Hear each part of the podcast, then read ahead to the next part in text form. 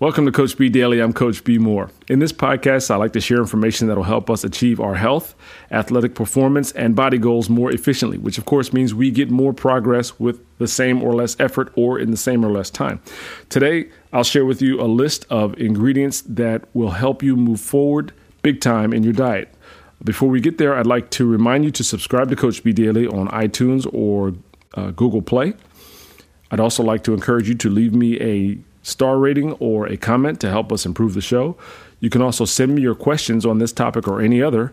I'm at Coach B Moore, C O A C H B E M O O R E, on Instagram and Twitter. You can also follow this conversation on Facebook.com slash Eating for Abs. And this podcast is an offering of eatingforabs.com where you can find out more about working with me directly on your health, athletic performance, and body goals.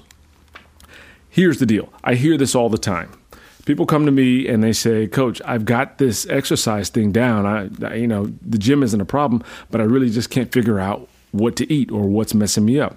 I hear it time and time again, and like we talked about in a in the show yesterday, people often come in knowing too much, and that's an issue. Um, so you have to admit that you don't know, which is great. So you came for help, uh, and two, also it's not your fault because there's a lot of misinformation when it comes to nutrition uh, and fitness and health in general. You you can have two contradictory reports, things that say, you know, this is good for you, and then the opposite is good for you. And those things might both be true, but we haven't really defined who you are to decide if these things both apply to what you're doing. So today, what I want to do is give you a list of ingredients that you can use when you're building your meals that will do no damage or very little damage, won't set you back, but will give you a diet that is a high nutrient density and a low caloric density, which, as a broad stroke, is what you're looking to do. You're looking to nourish your body. You're looking to eliminate unnecessary caloric intake and, you know, power the machine. That's the deal. So here's the list. Let's start with hydration. Of course, water. Drink water. It's that easy. Second, green tea, another great addition to your diet. And third, a simple greens supplement. Uh, there are several on the market. What they are is basically uh, vegetable juice, then dehydrated and made into powder form, which you can then rehydrate by adding to a glass or a bottle of water and stirring and drinking. And what that does is it's just an insurance against nutrition gaps that you're not getting from your food. So I use it all the time, uh, specifically for travel for sure. I've, I've, typically got it on me, and those are a good option. Now we can talk on the side about which ones to try because I've tried them all, and a lot of them taste like fish food. And if you've ever smelled fish food, it's not something you want to eat or drink. but there's a couple of them that are really reasonable. Healthy fats.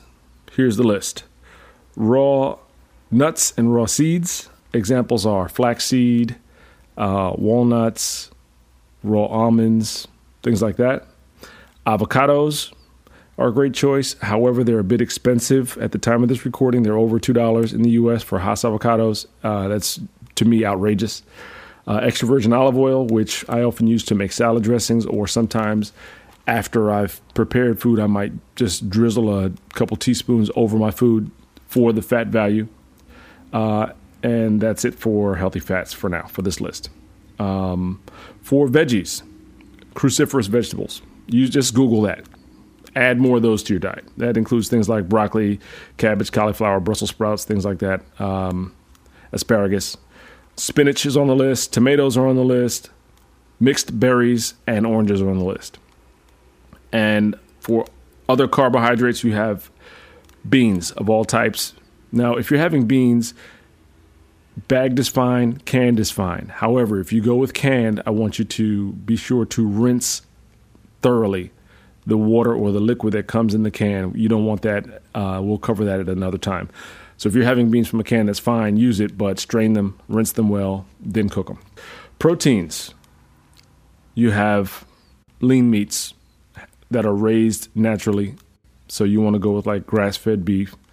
Um, Salmon is great. You want to uh, go for wild caught, not farmed. Uh, Omega 3 eggs. And of course, yogurts are fine. Cottage cheese is fine if you're not lactose intolerant or if you don't have an aversion to dairy. Um, and then protein supplements. So I, I use them all. I've tried them all. I don't like them all. Some are better than others. Um, but you can go for like a, a, whey protein or whey protein isolate. You can go for a rice protein or a hemp protein. Uh, there are several plant-based products. There's also there's other kinds. There's there's there's a beef protein on the market as well. There's there's all kind of stuff. But just keep it simple is the rule there. So these are basic ingredients. It doesn't mean that this is all you should create your diet from. It just means that if you go with these items, you you pretty much have skewed the, the, the battleground. You've made things, you've leaned things in your favor. Okay? Give that a shot.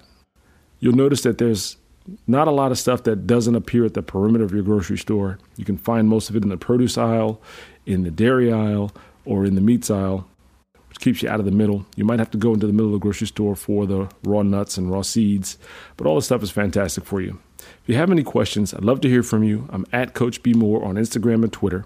Love to hear your questions. And remember, what we're working on here is getting more progress with less effort. Visit me at eatingforabs.com. Take care.